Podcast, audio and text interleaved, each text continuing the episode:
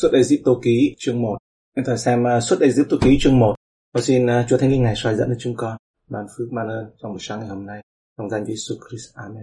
Câu 1 đến câu 4 Đây là tên các con trai của Israel. Mỗi người đều dẫn người nhà mình đi với Jacob đến xứ Egypto. Ruben, Simeon, Levi và Judah, Issachar, Sabulon và Benjamin, Dan, Naphtali, Cát và Ase. Hết thành những người bởi Jacob sanh ra được 70 người. Joseph đã ở tại xứ Egypto. Chương này nói về sự Israel sinh sôi nảy nở ở Ai Cập và về sự khổ nạn mà dân Israel phải chịu sau đó tại Ai Cập. 12 người con trai của Jacob đã đến Ai Cập.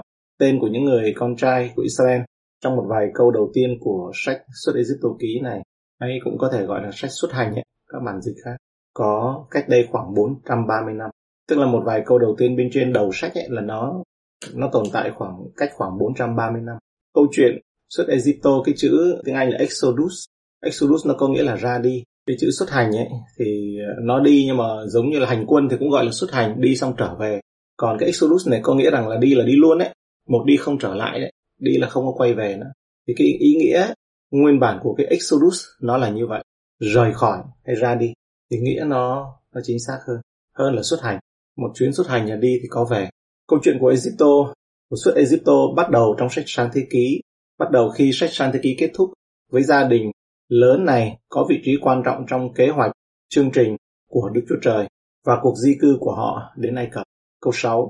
Và Joseph và anh em người cùng mọi kẻ đồng đời đó đều chết hết. Joseph là chắc đáng chú ý của Abraham, cháu bốn đời. Người đã cứu Ai Cập ra khỏi nạn đói khủng khiếp vì ông đã lắng nghe tiếng Chúa phán qua giấc mơ của Pharaoh. Nhờ sự khôn ngoan và tài giỏi của mình, ông được cất nhắc lên chức vụ cao và danh giá ở Ai Cập. Nhưng cuối cùng Joseph qua đời và địa vị mà gia đình ông được thừa hưởng cũng qua đời theo ông luôn. Câu 7. Con cháu Israel thêm nhiều lạ lùng nảy nở ra và trở nên rất cường thạnh, cả xứ đều đầy dẫy. Dân Israel ở Ai Cập lại sinh sôi nảy nở lại nhanh chóng, cả xứ đầy dẫy. Sáng thế ký chương 47 câu 27 thì chép rằng người Israel cư ngụ trong xứ Egypto, trong xứ Cosen. Họ có của cải ở đó và lớn lên và nhân gấp bội. Họ đã thực sự sinh sôi nảy nở qua nhiều thế hệ để đất đai được đầy dẫy ở chỗ họ sống. có thêm nhiều lạ lùng nảy nở ra và trở nên rất cường thạnh. Gia đình này bắt đầu với 5 người tại Charan, Jacob, Rachel, Lea, Sipla và Bila. Nó đã phát triển thành một đại tộc khoảng 100 người sau 50 năm. 100 người bao gồm 70 người trong sáng thế ký chương 46 câu 27 và trong xuất hành chương 1 câu 5 ấy cộng với một vài người vợ của những người con trai và cháu nội không được đề cập đến ở đây.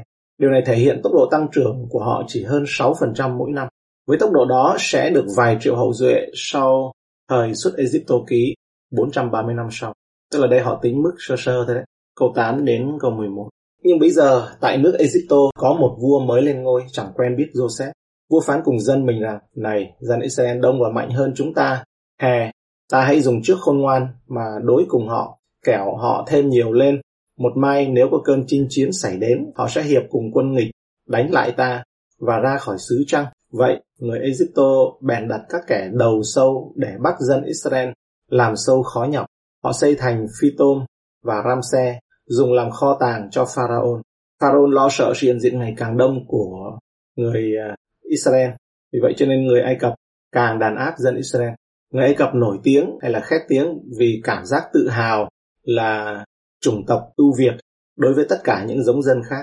Không có gì ngạc nhiên khi thấy họ sợ hãi và phân biệt đối xử với nhiều nhóm thiểu số mạnh mẽ này ở giữa họ. Có vẻ như chẳng bao lâu họ sẽ không còn là thiểu số nữa, dân Israel. Ấy.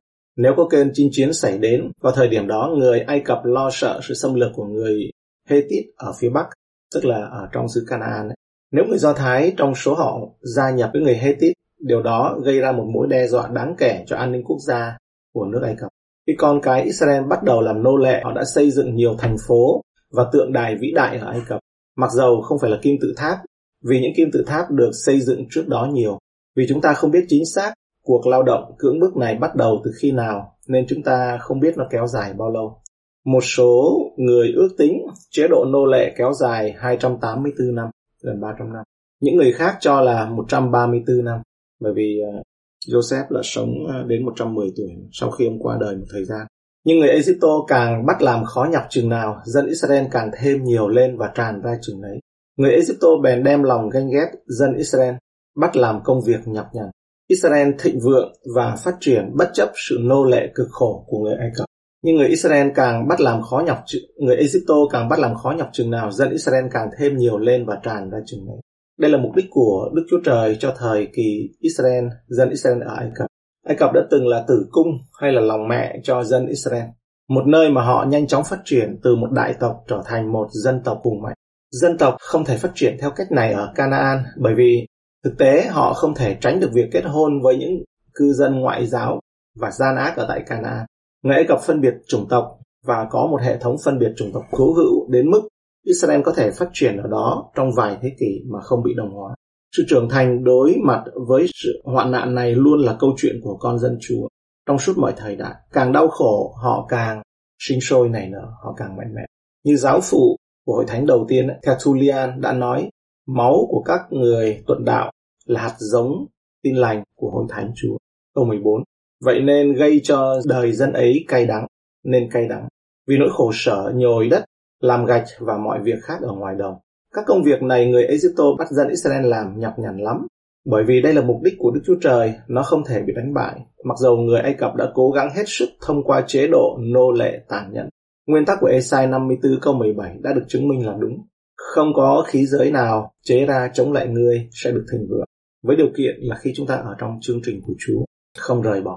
Sự gian ác của người Ai Cập có thể làm tổn thương con cái Israel, nhưng không bao giờ có thể đánh bại kế hoạch của Đức Chúa Trời dành cho họ giữa sự nô dịch tàn nhẫn và khắc nghiệt của họ, cuộc sống đối với dân Israel hẳn là vô vọng.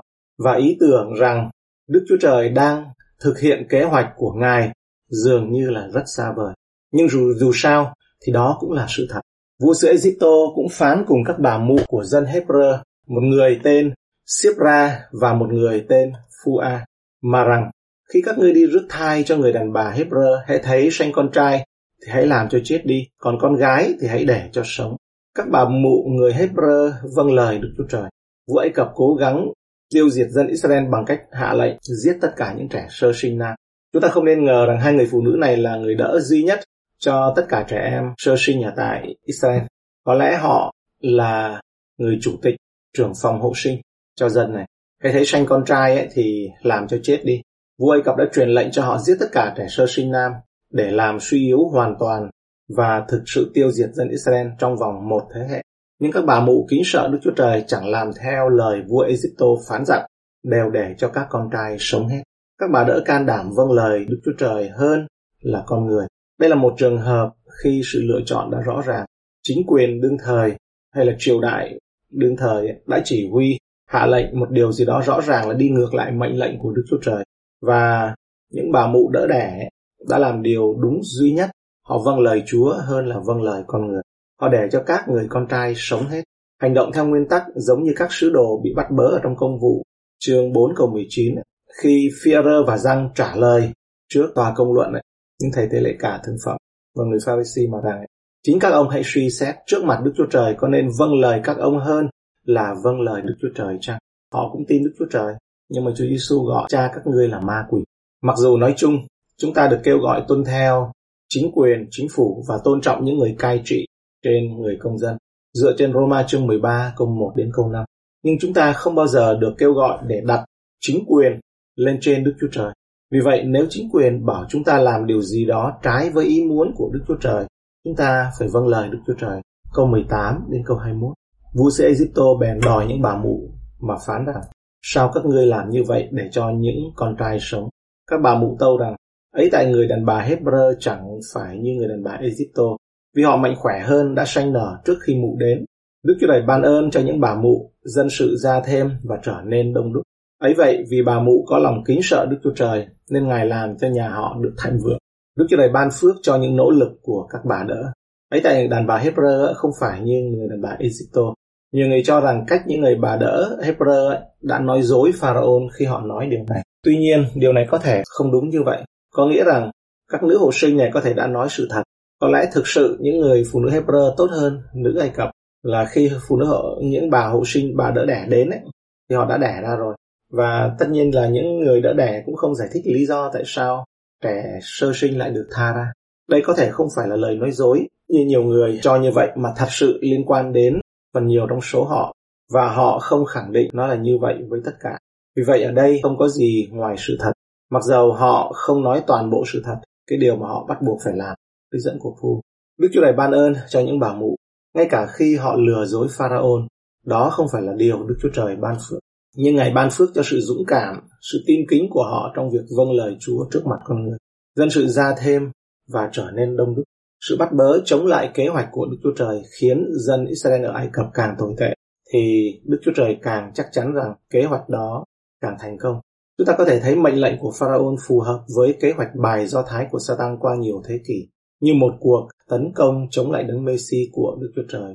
Về kế hoạch cuối cùng dành cho dân Israel trong kế hoạch cứu chuộc của Ngài. Satan biết rằng đấng Messi, dòng dõi người nữ, đấng sẽ đạp đầu con rắn trong thế kỷ chương 3 câu 15 sẽ đến từ dân Israel.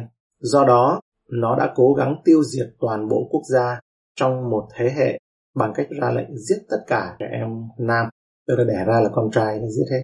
Câu 22.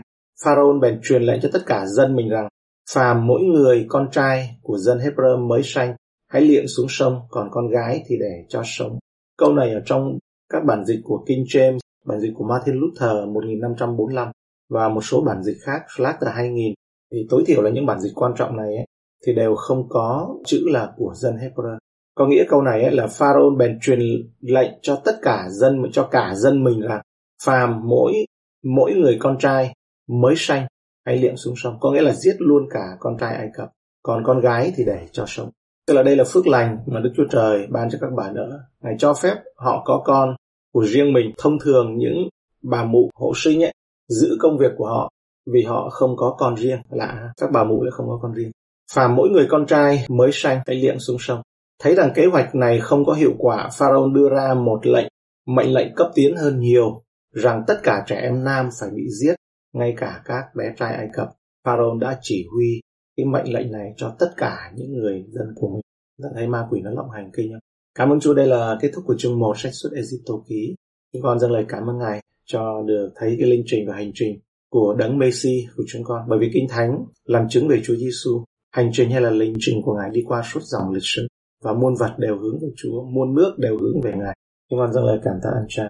Trong ngày hôm nay, người Việt của chúng con cũng được nghe về tin lành.